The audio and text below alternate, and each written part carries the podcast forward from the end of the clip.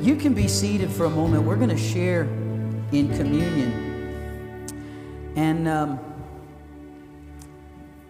it's just so, I didn't know when I went into this little two-week series that we were going to be doing communion today. But man, it's, it's just so appropriate, because it's funny. Last week we talked about the recipe for spiritual failure. And this week we're talking about the recipe for spiritual success. And it started as at a Passover meal. Um... And the, the character that was, was who we studied in failure is the conduit for who we're studying for success this week. Um, but before we get to Acts chapter ten, we want to share in communion, and we want to think about um, really the, the two elements, and not just the two elements of the bread and, and of the wine, but the two elements that Scripture tells us we're celebrating. And one is the sacrifice of Christ. And his body and his blood broken, and his body shed, broken for us, his blood shed for us on the cross. And that's what he has done. And this morning in the nine a.m. service, I was just, just off the top of my head just thinking about how unlikely it would be for somebody if you said, do you know Dave Gregg? And they're like, yeah, but, but there's probably, I don't know, fifty Dave Greggs in this country or more. And you say, well, he's from South Florida. Well, that narrows it down. Maybe there's maybe there's five. And you said, well, his social security number, and I'm not going to tell you what that is, um, is this, and, and he grew up on Melrose Circle, and he went to Nova High. What would be the odds it would be anybody else? Just, just five pieces of information would be almost nothing. And Jesus literally fulfilled dozens and dozens and dozens of prophecies about his, his coming in the flesh to be the Savior, including his, matter of fact, there's even a prof- prophecy about Uh, his, his wrists and his feet being pierced a thousand years before crucifixion was invented. And so, but there's, there's another prophecy left unfulfilled, and we also celebrate that, and that is his return. So I'm not a betting man, but if he, if he fulfilled all those dozens and dozens of prophecies about his coming the first time, I'm pretty sure he's going to fulfill the ones about him, him coming again for his church. So as we take and share the bread, and if you'll just, if you'll just bring that, uh, just get that one out. The Bible says that, and, and Paul speaking to us, he says, I received from the Lord. So this came directly from Jesus, what I also passed on to you, the church. That the Lord Jesus, on the night he was betrayed, that Passover meal that we talked about last week, he took bread, and when he had given thanks, he broke it. And he said, this is my body, which is for you. Do this in remembrance of me. We'll take the element of the bread. Bless you, Lord. Thank you, Jesus.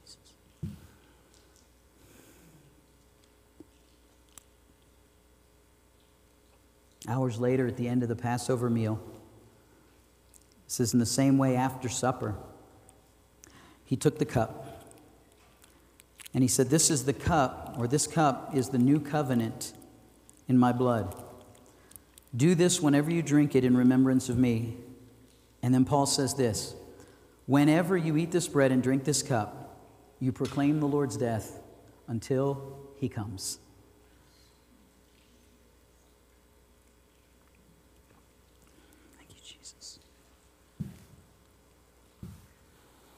Worship you, Lord.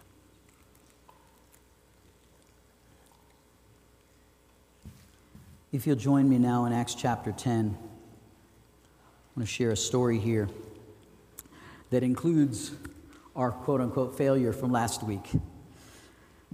Acts chapter ten, verse one says, at Caesarea there was a man named Cornelius, a centurion in what was known as the Italian regiment. He and all his family were devout and God-fearing. He gave generously to those in need and prayed to God regularly. One day at about three in the afternoon, he had a vision. He distinctly saw an angel of God who came to him and said, Cornelius. Cornelius stared at him in fear. What is it, Lord? He asked. The angel answered, your prayers and gifts to the poor have come up as a memorial offering before God. Now send men to Joppa to bring back a man named Simon, who was called Peter.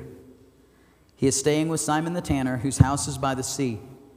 When the angel who spoke to him had gone, Cornelius called two of his servants and a devout soldier who was one of his attendants.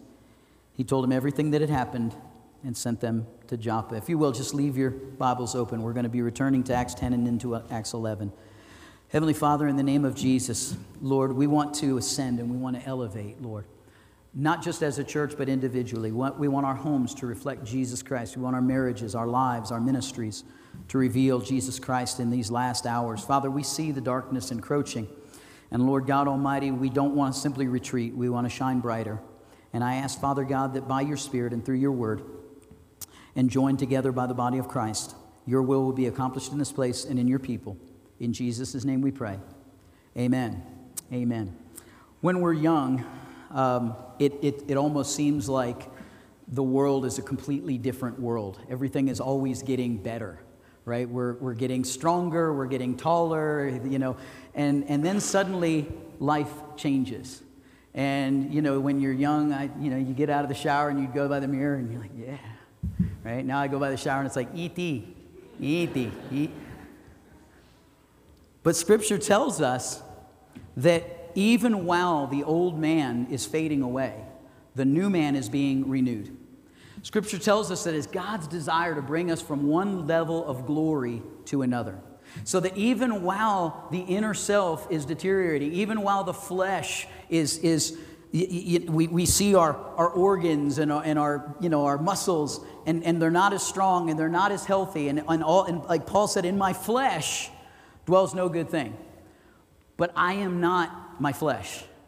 When Paul would look in the mirror, he did not look in the mirror and the reflection was Paul. That was the car that Paul drove around. That was the vehicle that he drove around. But he understood that's just something I'm inhabiting. C S Lewis says, you do not have a soul, you are a soul. Right? You, you are a soul, and, and that soul can be either renewed and built up, or it can stagnate and deteriorate. And the shame is that sometimes I'll go to a church, maybe I haven't preached that in five, ten years, and I'll see people, and they haven't moved spiritually in all that time. And what it tells me is that even though God gives us the prescription, and even though God gives us the elements for growth, even though God gives us the ability to come deeper and deeper into His favor, it's not automatically going to happen. And you're going to see that as we go through this passage, that what God is giving us is the recipe for spiritual success. But we have to put that recipe together. So let me give you a couple misconceptions about, as we start, about what we're talking about. Because discipleship is the process by which we become more like Jesus. Salvation is necessary, and that is God's domain, and we are saved because the Spirit reveals Jesus to us, and we say yes to Him, and we become saved. I, I got into an argument with somebody saying, yeah, but, the, but I believe in irresistible grace, that God just kind of overwhelmed you and made you receive Him, because if you had to say yes, he, that, then that means that you're getting some of the glory. And I said, nonsense. I said, if my little child comes to me and says, Dad, what's, what's five plus five? And I say ten, right? The child doesn't get the glory for having the right answer if he writes down ten or she writes down ten. But if she writes down eleven or fifteen, then that's on the child, because they had the ability, they had the knowledge, they had the, the answer given to them, and they rejected it. And it's the same with us. God reveals Himself to us. We say yes to Him, and that's the beginning of our relationship with Him, the covenant with Him that we enter into, that Jesus just spoke of, this covenant into my, in my blood. But discipleship is the process by which we are made ready for heaven. Grace is that element that allows God to work on us in our broken condition.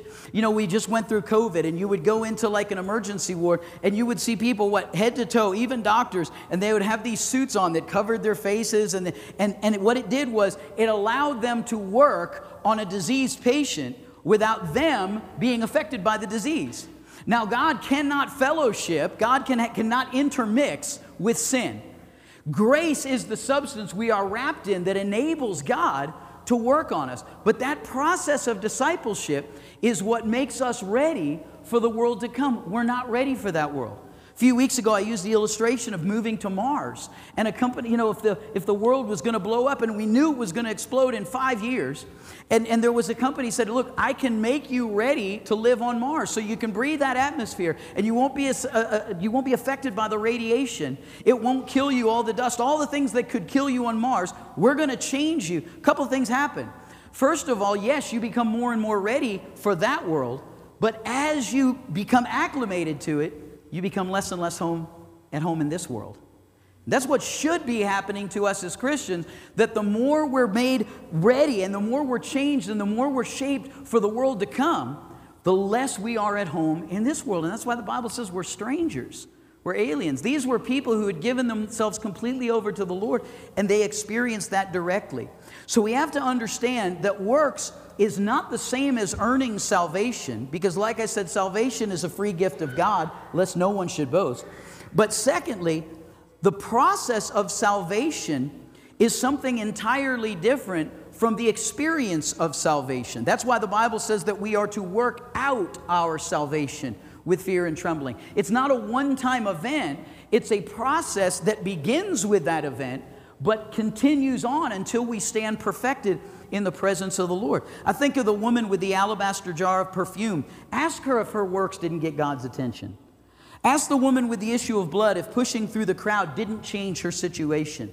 Ask Zacchaeus if climbing a tree didn't get Jesus to notice him. Ask the man born blind if he thinks that shouting at the top of his lungs, "Jesus, Son of David, have mercy on me," made no difference to his situation. Ask the Syrophoenician woman whose daughter had a demon, who the disciples said, "Just leave Jesus alone," if her persistence and willingness to humble herself changed things between her and God. I don't know about you, but if you're a woman and, and you go to Jesus asking for help and he calls you a dog, like a lot of us would be like, "Man, I'm going to go find me a new Messiah. You know, I don't know what's wrong with this guy." But Jesus, she goes to Jesus and she says, "Can you help my daughter? She's Syrophoenician." And Jesus says, "It's not right to take the children's bread and throw it to the dogs." Now, she had a choice to make at that moment. She could get offended and walk away, in which case she's still in the same situation and her daughter's still afflicted, or she could humble herself, and, she, and that was the choice she made. And she said, "Yes, Lord, but even the dogs eat the crumbs that fall from the master's table." And I just imagine Jesus smiling and looking up going, "Good answer. For this, you, you, you receive what you desire, because you are willing to humble yourself, because you engage the process of God, because you were willing to do what it t- took to come into the favor of God." She received the blessing of God.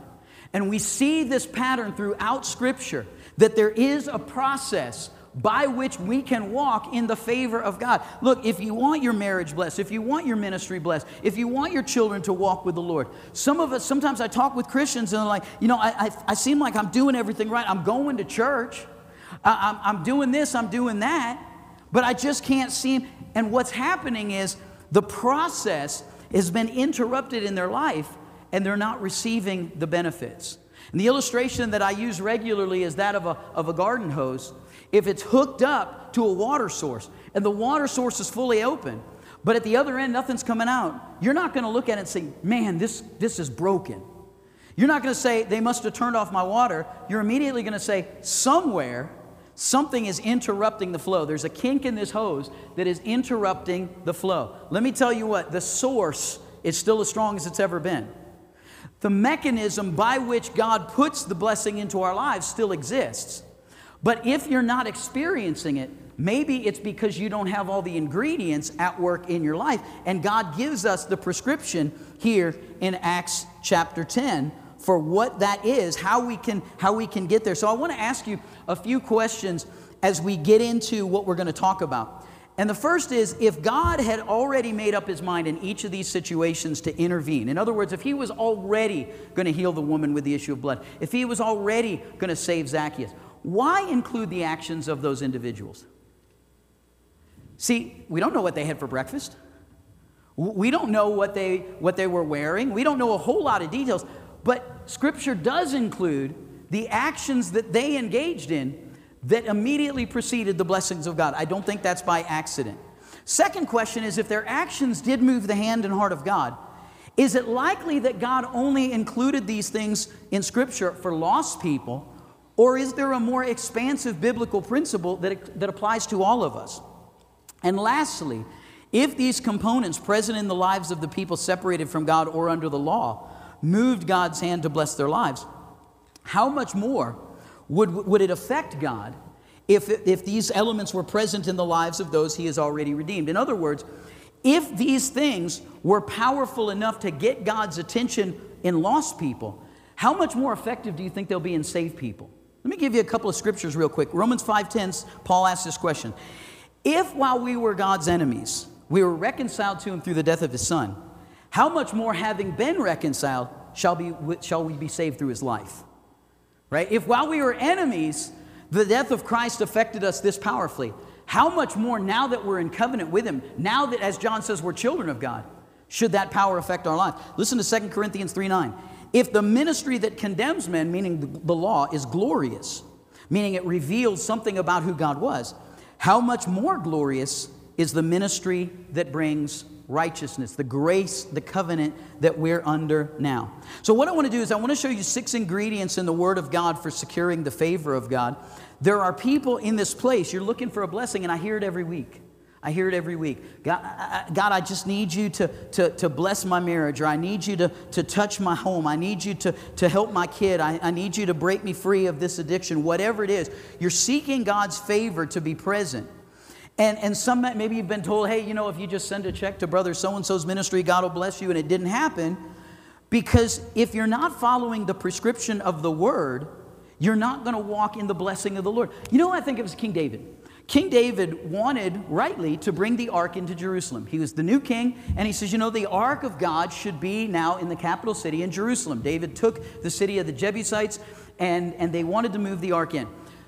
Prior to that, it had been captured by the Philistines. And the Philistines began to experience some really bad stuff. They began to have an infestation of rats, rodents, and also tumors. And a lot of scholars think that these were actually hemorrhoids. So it was a very uncomfortable situation for them. Um, and so what they did was they made each of their, the five cities of Gath, each of them sent an offering of a rat, a gold rat, and a gold tumor. They're Philistines, don't blame me. That's just what they did. And they sent the ark back on an ox cart. All right. And so the Jews saw this and they rejoiced. And so when David wants to bring the ark into Jerusalem, what, he, what does he do? He sets it on an ox cart. And a man named Uzzah goes to steady it when it hit a pothole, and he was struck dead. Because God in his word had told the, the Jews, this is how you are to move the ark. Now the ark, the ark symbolized the presence of God. So there is a right way, guys, to handle the presence of God. And David was not handling the presence of God. And the Bible says that he was afraid of the Lord, and he, and he sent the ark away for months because he didn't know what to do until he got into the Word and he saw the prescription for what to do. Many of us, we want God's favor and we want God's blessing, but we keep like feeling like we're beating our head against a wall, and I just can't seem to secure it. And it's because, let me tell you something, the enemy is trying to keep you blind to it. We're gonna, we're gonna talk about that as we go through this. But let me submit something to you. I believe that the principles for walking in God's divine favor are so definite and established that God displayed them in the lives and situations of various people to demonstrate the fact that they are simply cause and effect, meaning they are separate and distinct from salvation, but they are also unquestionably effective. I'm not a name and claim it guy. I'm not a guy that thinks we should exist for more and more blessings and more and more stuff in our lives. But I do very strongly believe that God wants his presence moving through his people. I do believe as we look in this hour and we see all the things, yes, it's easy to get scared. It's easy to get disgusted at what's going on around us. But the Bible tells us that we can, look, we can either retreat, right, just kind of wait for Jesus to come, or do what Scripture calls us to, and that is to shine like stars in the darkness of the universe. And that's what the people of God are called to do. God wants to move through you. He wants to bless you. He wants to use you. He wants you to be an example to the world around you. Just as Israel was a light, and Isaiah says they were a light unto the Gentiles, God wants to make us, his church, a light to the people around us. So they are just as real, just as immutable as the law of gravity. And the first ingredient, and, and I don't want you to miss this, because Cornelius, we just read, was not saved. The angel said, send to him so that you can receive a message through which you can be saved.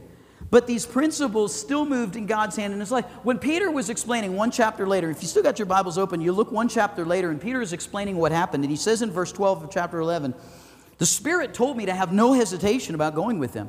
These six brothers also went with me and entered the man's house. He told us how he had seen an angel appear in his house and say, send to Joppa for Simon who's called Peter. He will bring you a message through which you and all your household will be saved. So the first principle that we have to recognize, the first ingredient for spiritual success, is that Cornelius was operating in the order of God.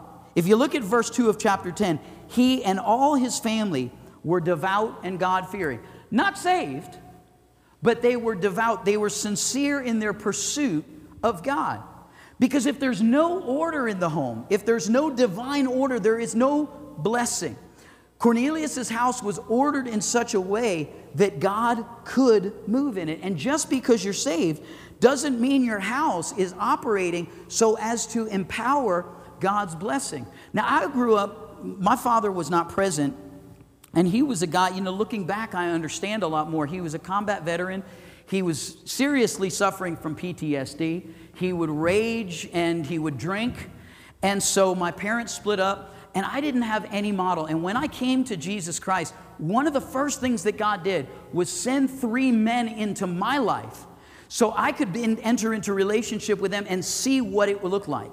Because people can teach you all day long, but a picture's worth a thousand words. Once I could look and see their marriages, once I could see the way, uh, two of them were pastors, and I could see, I ended up on staff of, on, on one, and, and his church had grown from a couple hundred, few hundred to like fifteen hundred, and I could see the way he operated, and you can see prayer, and you can see their, their devotion to the Word, and you're like, okay, I get what I need to do. And so my wife and I, from the time we were married, we would we would just, nine o'clock at night, we would just kneel down and pray. And then we had our first daughter, and she was in the little carrier, and we were praying next to her, and then they grew up. And, you know, so even now today, my grown kids, if they come over, thirty years old, we're all kneeling down at nine o'clock because as for me and my house, we will serve the Lord, right? That's just, that's just non-negotiable, right? It, even if they walk away from Jesus, they understand. It's amazing. Billy Graham was kind of the opening act for a guy named Charles Templeton. And Charles Templeton was the, you probably don't even know who he is, and isn't that sad, but he was the guy, he was the preacher. And both of them were at the same time, had a crisis of faith, and Billy Graham has talked about how he just wrestled overnight on a park bench and came, to, came out the other side saying, God, I don't understand everything about your word, but I choose to trust it. Templeton rejected. He walked away. He became an atheist. Years and years and years later, Billy Graham heard that he was beginning to suffer from, from Alzheimer's, and he went to his house to visit him. And he asked, they were about to sit down to a meal, and he, and he asked, imagine Billy Graham asking, is it okay if I pray? Yeah. so, so he said, certainly, certainly, go ahead and pray. And as he prayed and he, and he asked Jesus to bless it, this man said something interesting. As he talked about Jesus, he looked at Billy Graham and said, I miss him. He had decided it wasn't real. He had decided intellectually, but he had been far enough in his relationship with Jesus. And here's two men who choose two totally different paths. And one was a path of blessing and usefulness and fruitfulness. And one was a path that led to him being forgotten. And all of us, we have to make sure, God, I want to order my life in such a way that you can bless my life. It's not about whether I love Jesus. It's not about whether I, I, I go to church. Am I ordering my life so that you can bless me? It also says that he was God-fearing. We live in a culture that talks about, you know, kind of Jesus is my homeboy. I am, I am thrilled that Jesus calls me friend. I'm not diminishing that at all. But, but Paul, who, and it's the same word. Jesus said, I no longer call you servants, but it's the same word as slaves. It means doulos. The, the, the word is doulos. And Paul uses that same word when he says, Paul, a servant or slave, a doulos of Christ. Now, if anybody knew about the friendship of Jesus, it was Paul. And yet he humbled himself because he wanted to make sure. As a matter of fact, Scripture says, the fear of the Lord, it's a gift to us to keep us from sinning. So that even when my flesh wants this, even when the crowd is saying go this way, even when all my friends are doing this, I have something in me that reverences God so much that it keeps me from engaging in that sin. It's not a question about whether you're saved. But ask yourself this. Do you think the devil decided once you got saved to just leave you alone? I'm just going to leave him alone. I'm just going to leave her alone. Absolutely not. If you were the devil and you knew the recipe in God's Word for spiritual success. You knew the formula for moving the heart and hand of God to bless His people. Wouldn't you do everything you could to negate those people being able to walk in it by removing vital, necessary ingredients? And that's what is happening in the church today.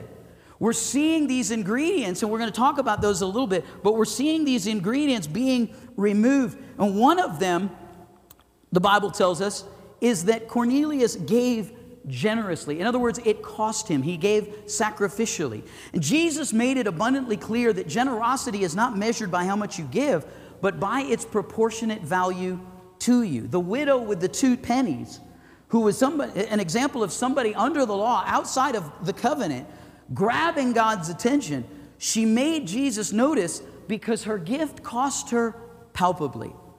I think we argue all the time over settled issues like tithing, and we completely miss the point. I, I, a few weeks ago, I mentioned Ruth and I were out on date night, and um, and we saw a family crossing the street, and the little girl, maybe ten years old, clearly had cancer, and her hair was, you know, shaved off and, or had fallen out, and it was just reflexive for us to just join hands and begin to pray for this young lady, because the discipline of prayer was in our lives. The Bible says, "Discipline yourself unto godliness." I've had people come up to me and say, "Yeah, see, I don't believe in tithing because I'm not under law, I'm under grace." I said, "You got a problem there. Tithing was never a law." "W- what do you mean?" I said, "If tithing is a law, then prayer is a law. And so is worship, and so is the study of the Word." Because if I go through the law, I can tell you what the penalty was for murder. I can tell you what the penalty was for robbery. There was a penalty for violating the Sabbath. There was a penalty for moving boundary stones. There was a penalty for, for assault. But there's no penalty for not, now there's consequence, but there's no penalty For, for, for not tithing. It is included in the law, just as prayer is included in the law, just as worship is included in the law, just as the study of Scripture and teaching your family is included in the law. Why? Because the New Testament tells us, "Discipline yourself unto godliness." Had a pastor friend, and he had served years and years in Italy, uh, in a church over there. And he was telling me a story about a guy who came up to him and said, "Pastor, can I talk with you?" He said, "Sure." And they went to his office, and he began to talk. He said, "Look, I'm really wrestling with somebody, I, I, something, and I need some advice." And pastor said, "Yeah, sure. What, what, what is it?" He said, "God has been laying on my heart to give a significant gift, and I just, I'm kind of fearful to give." And he said, "Well, what's God been telling you to do?" He says, "He wants me to give ten thousand lira. It's forty bucks. This guy's been wrestling for weeks, losing sleep over forty bucks. Why? Because when you discipline yourself, as we have, Ruth and I have in prayer, then when God sends a situation and says, "I want you to pray," it becomes, you ever see somebody, you know they don't pray because you call on them to pray and they're like, uh, yeah, yeah. There was a guy, we were in a men's meeting, and this guy, some, we call on him to pray, and he, and he lays hands on him and he says, "Lord, I'm just tired." And that was his prayer, right? So many times, look, if you're a new Christian, I'm not beating you up. But if you've been walking with the Lord, you should know how to pray, because somebody's going to come up to you and say, "Hey, can you pray for me?" And it doesn't have to be eloquent, but it does have to be able to touch heaven. We discipline ourselves unto godliness so that when the Lord says, "Hey, you know what, here's this need and I want you to give to it." Uh, I spoke several weeks ago, my, my son's best friend, and he won the great Christmas light fight. Well, his dad was, he, he died young. He died maybe his early fifties, had, had a massive heart attack while his son was on a youth retreat. And... Um, And so his son actually devoted all those the decorations every year that he puts up to his to his dad, and there's a you know there's a memorial to it and everything. Well, anyway, this guy's name was Joe. And and Joe, by the way, Joe's funeral was one of the most joyful services, not funerals, services I have ever been in. And just kind of no extra charge for this, but if you're walking with Jesus and you leave this earth, your funeral should be a joy because everybody knows where you are. And there's no doubt. I know. I mean, I miss her. I miss him. But man, I know he's in the presence of Jesus right now. That's, that's how vital our relationship would be. But he'd been sick for a while. He'd been out of work. And, and the church had given me a large gift. And I was in prayer meeting one night, and the Spirit just told me, "I want you to give the," and it was a big amount. It wasn't forty bucks. It wasn't ten thousand lira. It was a lot of money. And it was easy. There was no wrestling at all. Because when you discipline yourself, right? I mean, we all know people, they just go to the gym just so they can be jacked like me, right? So, and, and people don't have any respect for that. But if you discipline yourself, because you're a firefighter and you want to save people, You're a soldier, you're an athlete, you want to better yourself at, you, at what you do. People have respect for that, right? As Christians, if we're just asking for gifts and blessings and stuff so people will be impressed with us, there's, no, there's nothing in that. There's nothing of value in that. But if we discipline ourselves so that giving, so that worship, so that prayer, right? We ought to be able to come into the house of God on Sunday and our worship be so real from what we do the rest of the week that even that person who's sitting near us who isn't into worship gets encouraged and gets excited. And I hear guys, well, I just don't like to sing. Sure, I've seen you at football games. Oh, oh, oh, oh, right? Don't tell me that you don't. It's just you're not excited about the product, right? We get excited about these things, in the, and, and, well, I don't want to look like a fanatic. Sure, I mean, I would see people in like Buffalo and New England taking their shirts off twenty degrees below zero, painting them, oh, I don't want to look like a fanatic. Look, I have never asked you to, to, to come in here, especially you guys, to come in here without your shirts on, painted, right? You're, no, I'll never ask you to do that. But we are to discipline ourselves in worship, in the Word of God. Right? Jesus said the Spirit would bring to our remembrance. We can't remember what we never learned in the first place.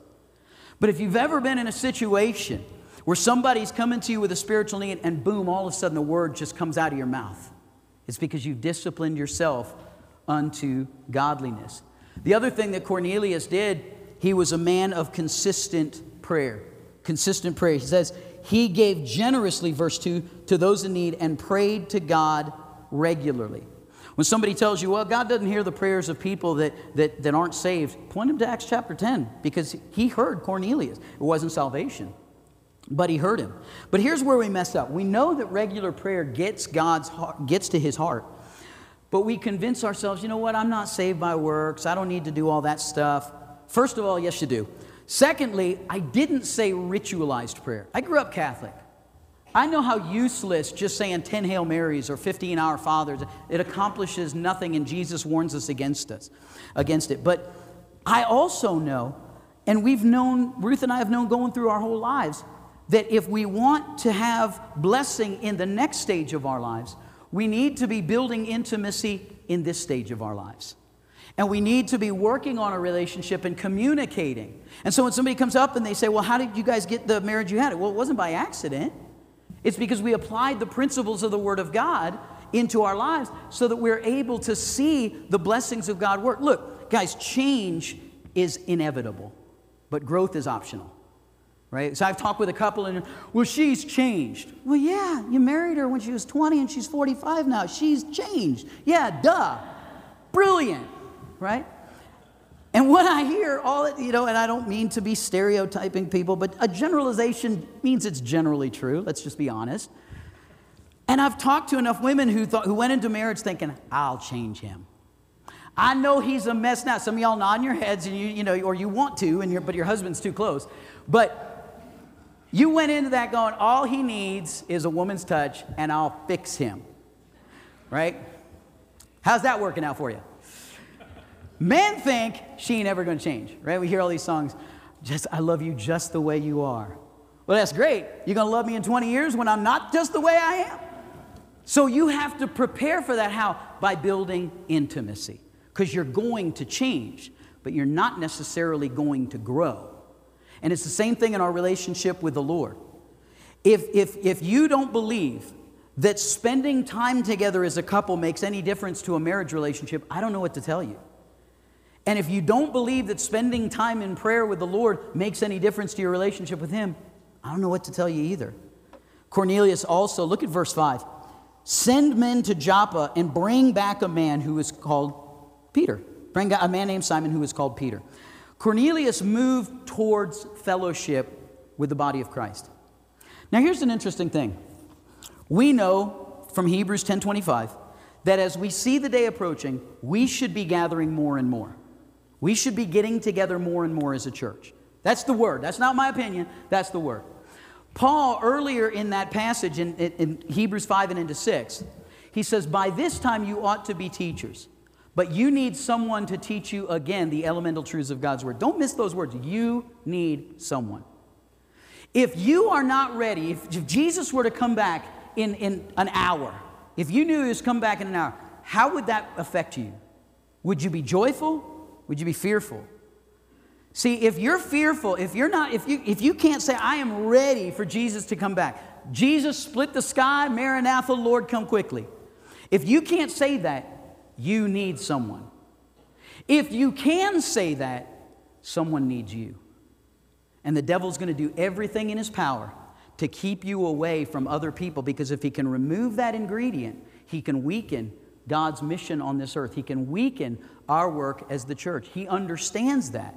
We talked about last week that there's actually going to be two versions of what calls itself the church. And Scripture talks about this. Paul says there's going to be an apostate church that no longer receives good teaching, and they reject doctrine, and they seek after people who will tickle their ears. And I see that in this generation. I'm not going back to that church. I didn't like what he said. Did he lie? No. Did he preach something other than the Bible? No. That means you're looking for somebody to tickle your ears and tell you what you want to hear. But Jesus also talks about, and Scripture talks about, a church that has purified herself as a bride makes herself ready for the groom. And Jesus said, there will be two, and the weeds will grow up among the wheat, and I'm not going to separate them out until the day of judgment. But it makes it clear, Scripture makes it clear, there's two versions of a church growing up side by side. The world may not see the difference, or the world may love to say that the bad version is the actual church. But Jesus knows His people. And Cornelius is moving in fellowship. He's saying, how can I get closer to the rest of the body of Christ? How can I get close? But and so he says, send to, send to Joppa and bring back a man named Simon who is called Peter. Because God doesn't just save us, guys. He saves us into His purposes. He saves us into His purposes. And purposes, God's purposes, are always inextricably part of the greater vision that He has for the church. I have a good friend. He's a pastor in Mystic, Connecticut. You know, Mystic Pizza, if you've ever seen that movie. He pastors right there. And his name is Bruno. And usually I don't talk about Bruno. His name is Bruno. And Bruno's an old friend of mine. I've known Bruno for more than two decades. And he has the saying he likes to use: anything with more than one head is a freak. Anything with more than, if you've ever seen a two-headed anything, it's a freak. God only has one vision for His church, and every single calling that He has for us, all of our ministries joined together, align into that vision beautifully as a conductor brings all these different parts into agreement and, and makes a beautiful melody out of it. That's what God is doing with His church. But they're all playing the same song. Now, if you were to listen to the parts separately, you might not think it's the same song. But when they all come together, then you recognize what the conductor is doing. Look at verse seven. When the angel who spoke to him had gone, Cornelius called two of his servants and a devout soldier who was one of his attendants. He told them everything that had happened and sent them to Joppa. What Cornelius did was to act definitively. He took definite, not simply emotionally. It doesn't say Cornelius intended to get around to obedience. It doesn't say Cornelius went to an altar and expressed to God how much he wanted to do the right thing. It, it, what it says is Cornelius acted definitely, definitively to be able to accomplish what God had revealed to him. Guys, intentions don't get us into God's blessing. Moving in obedience to His revelation does. I, I know a woman, and she had come to my door. Um, she was just collecting something like we're doing with a coat drive, and, and that was the only time I'd ever met her. And I talked to her maybe a couple of minutes. Well, some months later, I get a phone call from her, and she says, Pastor, and she begins to tell me the story, and it's a sad story. She had been in the church for many years. Her son, fifteen years old, steals a car, goes joyriding, crashes, and dies. So she's angry. She left the church. And she calls me up, and she said, um, and I don't even know if she'd gone to that church, but she had met me, and so I was the guy she called. And she said, God told me I need to get back in church. Mm-hmm. Will you counsel with me? No. I said, oh, man, I mean, I'll counsel with you about all that stuff you went through. But about that issue, there's only two choices. You can either obey or disobey. And that's completely on you. There's nothing I can counsel you, I can encourage you, but you have to make a choice where you are to either obey the Lord or disobey. So she started going to church. And a few months later, something, somebody said something that offended her. It wasn't me that time, so usually probably is, but it wasn't me that time. And she leaves the church. Well, a few more months later, I talk to her, and she says, you know, I just don't feel the blessings of God. Well, of course not. The scripture says the steps of the righteous are ordered by the Lord. God gave you one word, one instruction. Go back to church. Further instructions to follow, right? All I want you to do right now is work on your relationship with me. And I know that when I was first saved, you know, I'd always been in some kind of relationship since I'd been about thirteen years old, and God said, I want you to just be on your own, work on your relationship with me. Didn't have to worry about anything else. Didn't have to go save the world or, you know, win some nation to just, just kind of get on your own and work on your relationship with me. And that's basically what he told her. And she didn't follow that. The Bible says, thy word is a lamp unto my feet and a light to my path. It's not a headlight. We'd like it to be. I wish it was. I wish it was like a bright, high beam headlight that, that illuminated, you know, for a mile ahead. It doesn't. It illuminates our steps. They're a lamp unto my feet. So I don't trip and I don't fall. And I have to wait for the next step from the Lord. And she just could not walk in the blessing of favor. And, and, and here's the thing. I, there's nothing I can do to make you desire that. I, I wish I could. I wish I could just kind of zap that into you. Either you desire for God's favor to saturate your life or you don't. And if you don't, this probably isn't for you. But if you do, you need to understand that while salvation is a, a free gift, blessing is often, matter of fact, usually preceded by the actions and activity of man. Let me say that again, because you might not have heard that. The blessing and favor of God is almost always preceded by the activity of man. Now, you're saved very simply by the fact that God drew you to His Son, you heard His voice, you repented, and you bowed in authority to the Lordship of Jesus Christ. But you cannot find a single place in any of the sixty-six books, eleven eighty-nine chapters, thirty-one thousand two hundred seventy-three verses of Scripture where it says that God's blessing is unconditional. Never says that. It never says that God's blessing is unmerited. From the earliest pages of the Bible, God says this in Genesis four seven. If you do what is right, this is before the first murder, and he's talking to Cain, and he says, if you do what is right, sin is crouching at your door. It desires to master you. It desires to have ownership of you. But if you do what is right, you will be accepted. In other words, you'll walk in my favor if you do what I tell you to do. But if you do not do what is right, God says, sin is crouching at your door. It desires to have you, but you must master it. We don't have time now, but do yourself a favor. Read Leviticus twenty-six. The entire chapter of Leviticus twenty-six can be summed up by, by this. God saying to His people, if you walk in a way that enables me to bless you, I'll bless you. But if you walk in a way that causes me to remove my blessing and instead curse you, I'll do that too. And I know we don't hear that very often, but that's what God tells His people. So I want you to ask yourself some ba- very basic Christianity one oh one kind of questions as we get ready to close. First of all, is my house operating in God's order? Is my house operating in God's order? Secondly, am I God-fearing? Meaning, do I avoid things? Do I shut off the T V because I know God won't be pleased with that? Daniel and I were just talking about that, and I was talking about a show I was watching, and I said, my problem with, with sitcoms is I might watch a few of them, but then one of them comes on, and I'm like, nope, and I'll turn it off. And then I've lost the whole train of what they're trying to do in the sitcom. So, so there's very few shows where somebody says, oh, do you watch this show? You watch Friends? No, sorry. Do you watch the, you know, Two and a Half Men? No, sorry. I, I mean, stuff goes through the, the culture, and I completely miss it because I don't want to put stuff into my brain that I know is political. Look, I'm not, I'm not ignorant. I'm not fearful of the reality of the world around me. But I also don't go around drink putting poison in my steak either. I'm not stupid. And I know garbage in, garbage out. And there should be things. I also know as a, a musician, man, sometimes I'll, I'll listen to a song and I'm nothing. I'm just listening to the guitar part or whatever. But I have a very good friend and she can't listen to the stuff she used to listen to. And she'll tell you straight out, I can't listen to that stuff because she used to be on drugs and she was in an abusive relationship. And she says, every time I hear that, that stuff just floods back in. I don't want it in my life. I'm not saying to make your conviction your neighbor's convictions, but if you don't have any convictions, you don't have any personal convictions, you don't have anything the Spirit has ever told you, don't do that. That's what it means to be God-fearing. When God warns you, You reverence Him enough to listen to that. Do I give generously? Do I give sacrificially or just ceremonially? Hmm. Am I a man or woman of regular, consistent prayer? Am I walking in fellowship with the body of Christ?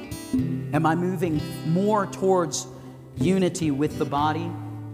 Think about how often you, you came to church when you first got saved. Scripture says you ought to be going to church more. Are you doing that? Or is your attendance spotty now and then when I have time? Do I act definitively when God does speak, either through His Word, His Spirit, or through those Ephesians four tells me He has given to speak over my life? I don't ask these questions to make anybody feel guilty. I ask these questions so that you can know if there is a missing ingredient in your life that God wants you to insert into it so that He can bless you. Every time God brings conviction, it's because He wants you closer to Him. It's because He loves you. The enemy is the one who doesn't want you hearing these truths. The enemy is the one who doesn't want you applying these things. I'll never lie to you, and I'll never tell you, I'll never withhold from you something that I know can bless you. So can we, the praise team's just going to minister for like a few minutes. And our, our prayer team is, as they always are, they're, they're available after service. You have a very specific need. You want to talk with somebody. You want somebody to pray about a specific need. Our prayer team is here. But for these next five minutes, if any of those things are areas where you know God wants you to elevate to a higher level, I want to open up this altar and give you the opportunity to just bow before Him and, like Cornelius, act definitively and say, God, when I leave this place, I purpose to walk in that which You have revealed. Let's stand together, if you will. Father, physically we assume a posture of worship, but Lord, we know that that's, that's not significant. Our hearts need to be in alignment with our posture. It doesn't matter if we kneel. It doesn't matter if we sing, if our hearts are far from You. So, Father God, I pray for every man and woman in this place who is walking in Your blessing. Father God, let us come into agreement. Let us come into one accord to create an atmosphere that Your Spirit moves freely among. But I pray for anyone here today that had one or more of those areas not in agreement with what Your Word says we should be doing. Father, thank You for Your grace to bring me to this place right now. But thank You also for Your grace for calling me to the next level. And Lord, I pray that Your Spirit, as He reveals Your will to any one of Your children, anyone in this place, Father God, give us the courage to bow before You and say, God, I say yes to You right now, in Jesus' name. Amen.